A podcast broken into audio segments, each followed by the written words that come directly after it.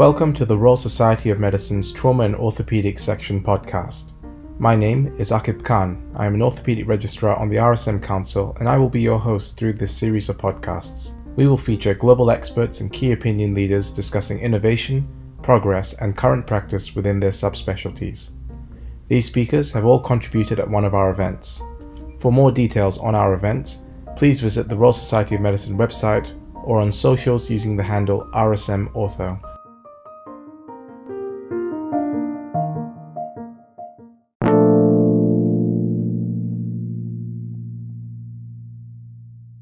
Welcome to this episode of the Royal Society of Medicine's Orthopedic Section podcast.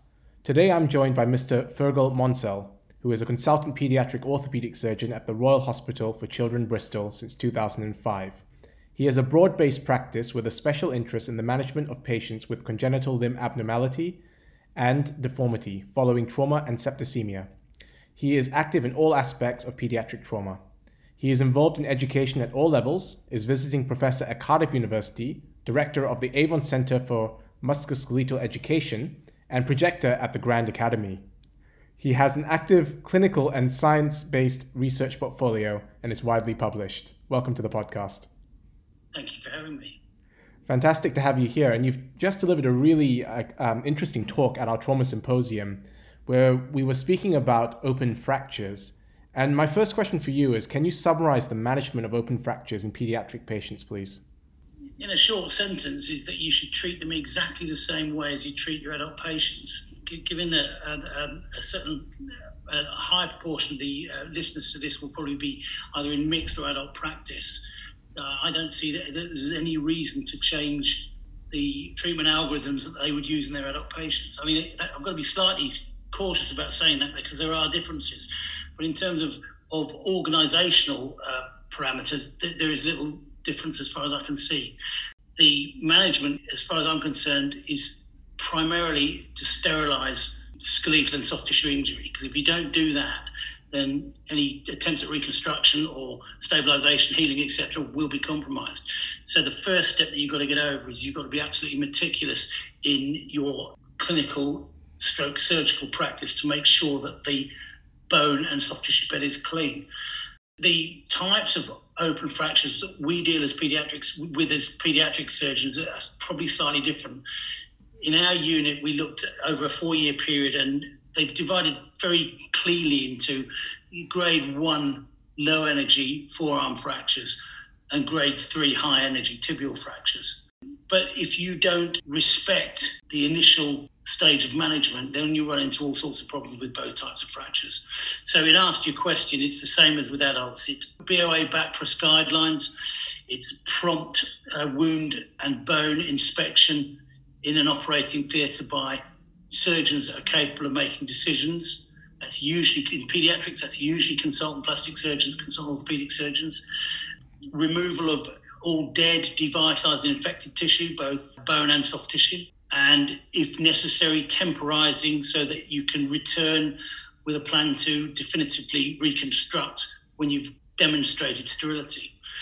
The reason I'm so zealous about that is the, the difficult cases that we come across when you drill down onto the decision making process, it's usually the early decisions and the early management that, that, that possibly has contributed to a suboptimal outcome. That's um, a really good summary of, of everything that you covered. I found it particularly interesting during the talk where you were mentioning the American POSNA survey in 2015 yeah. um, and that there was no consensus. You went on to describe it where you spoke about washouts in the ED and in the operating room and rates of non union and and that was a very interesting bit of the talk. Do you mind covering that for our listeners?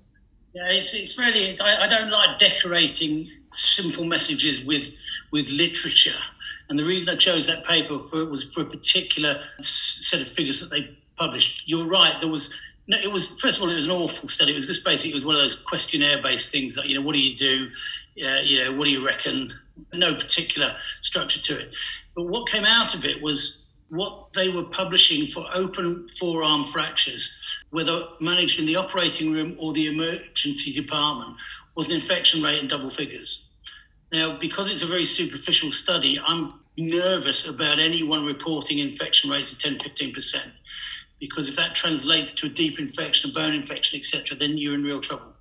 And so what I got out of it was there was there is no consensus, and contemporary management is suboptimal for forearm fractures, for open forearm fractures. And I use that to illustrate that this is not good enough. You know, you'll get away with it in in quite a number of patients, but the ones that end up with deep bone infection, they're in real trouble, and it's you know it's limb altering if you've got a forearm that's got ongoing osteomyelitis, it is never going to be the same again. You, you may get it to, to heal, but you won't get it to pronate, supinate, etc.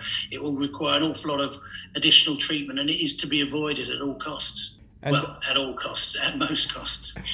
Now, I really like the mantra that you gave us. You know, it's very clear from your um, answer just then that we need to follow the guidelines and there is no difference really when it comes to adults and children you know, when it comes to open fractures we have to sterilize stabilize and reconstruct i believe that those are the three key words in your talk now in terms of a best practice algorithm and using that term that you you spoke about confirmation bias when you're in the operating room would you mind just covering what that algorithm is for you?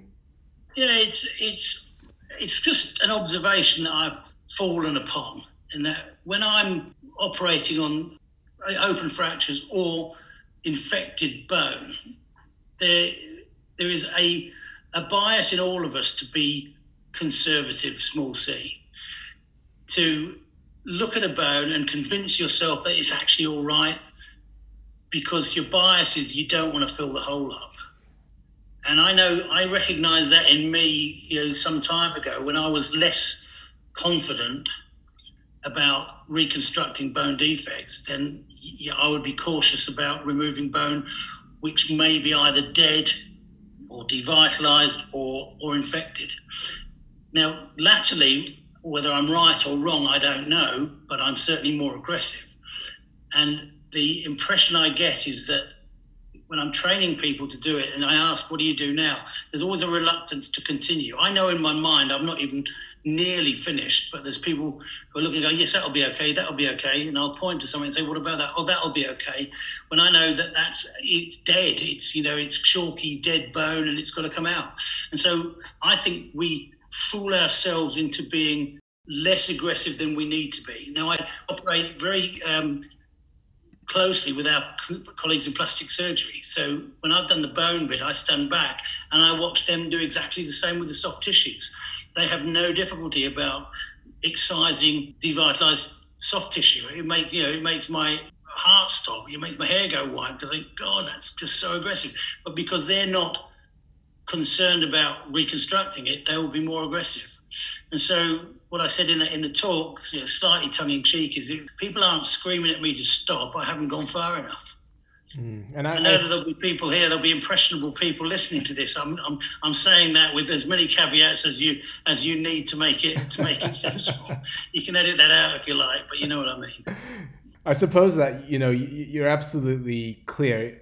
The people that need to be in the room when you are doing that initial debridement, consultant plastic surgeon, consultant orthopedic surgeon.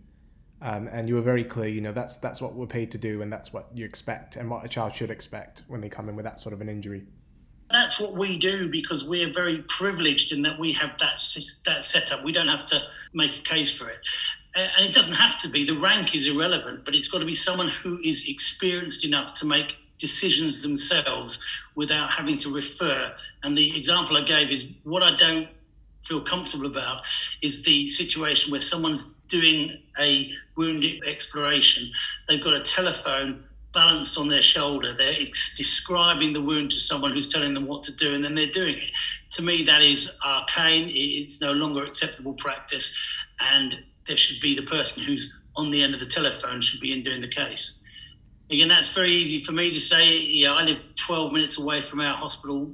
You know, my personal best is about 10 minutes you know, front door to operating room. For me, it's not a big deal. I absolutely get it that that I work in a very rarefied environment. It's easy for me, but you know, you ask the question, and that would be my sort of mm. utopian Royal Infirmary answer for you.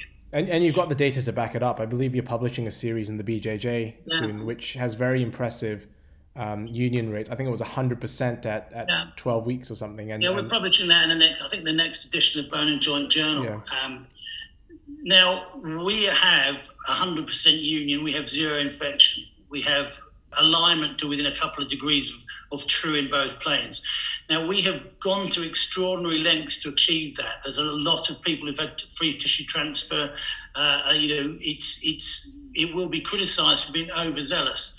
Now, we can't answer that. It's, it's, it's, a, it's an observational study, but what we have been able to do in a group of 30 plus patients is get them all healed without infection. And that's considerably better than historical equivalent case series. So we're not saying in this paper, you should do this. We're saying we have done this and this is the outcome. It's for others to judge whether it's appropriate for their circumstances. Sure. Following on from that and moving away from open fractures, if we're talking about trauma in kids specifically, do you feel that pediatric trauma networks work?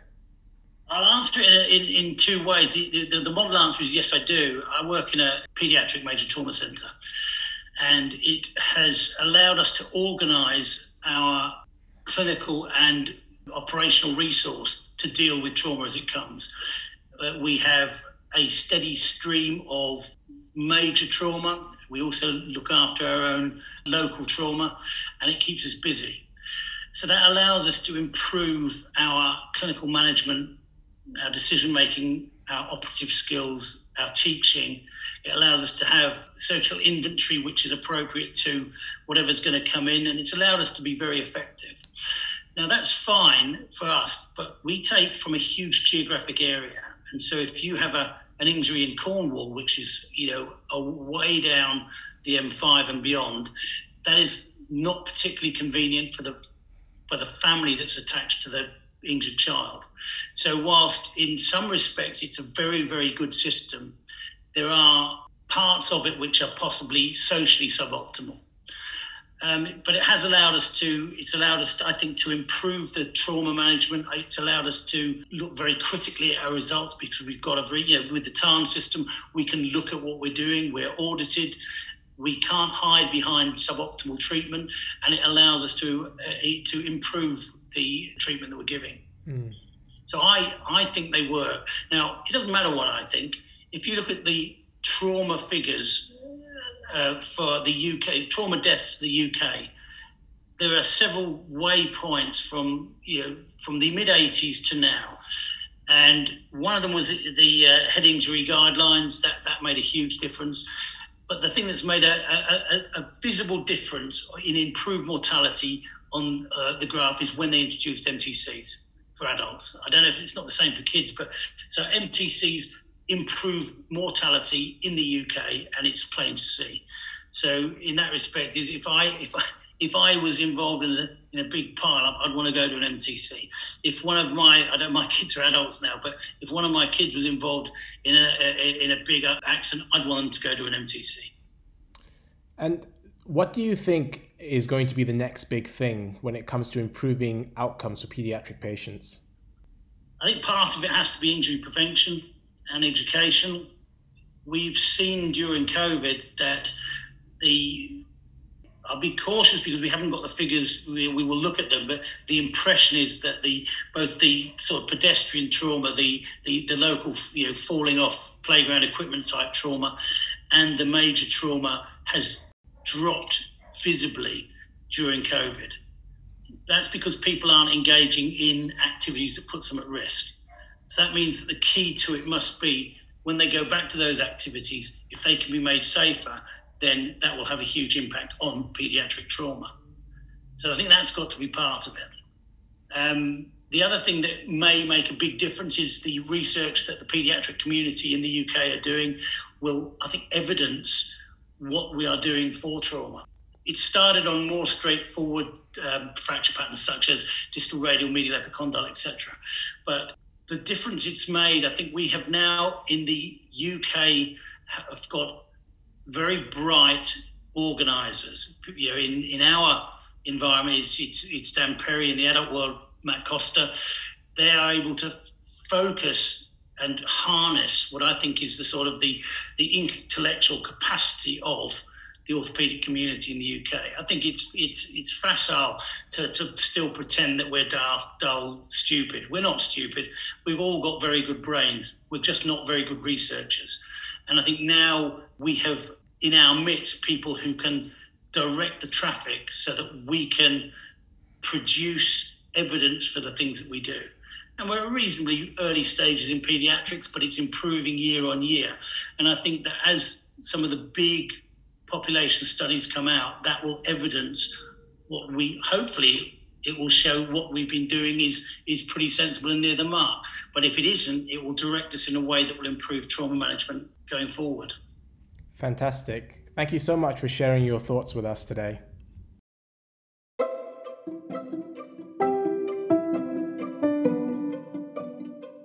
Thank you for listening to the Royal Society of Medicine's Orthopedic Section podcast. For more details on our events and speakers, please visit the Royal Society of Medicine's website or follow us on social media using the handle RSM Ortho.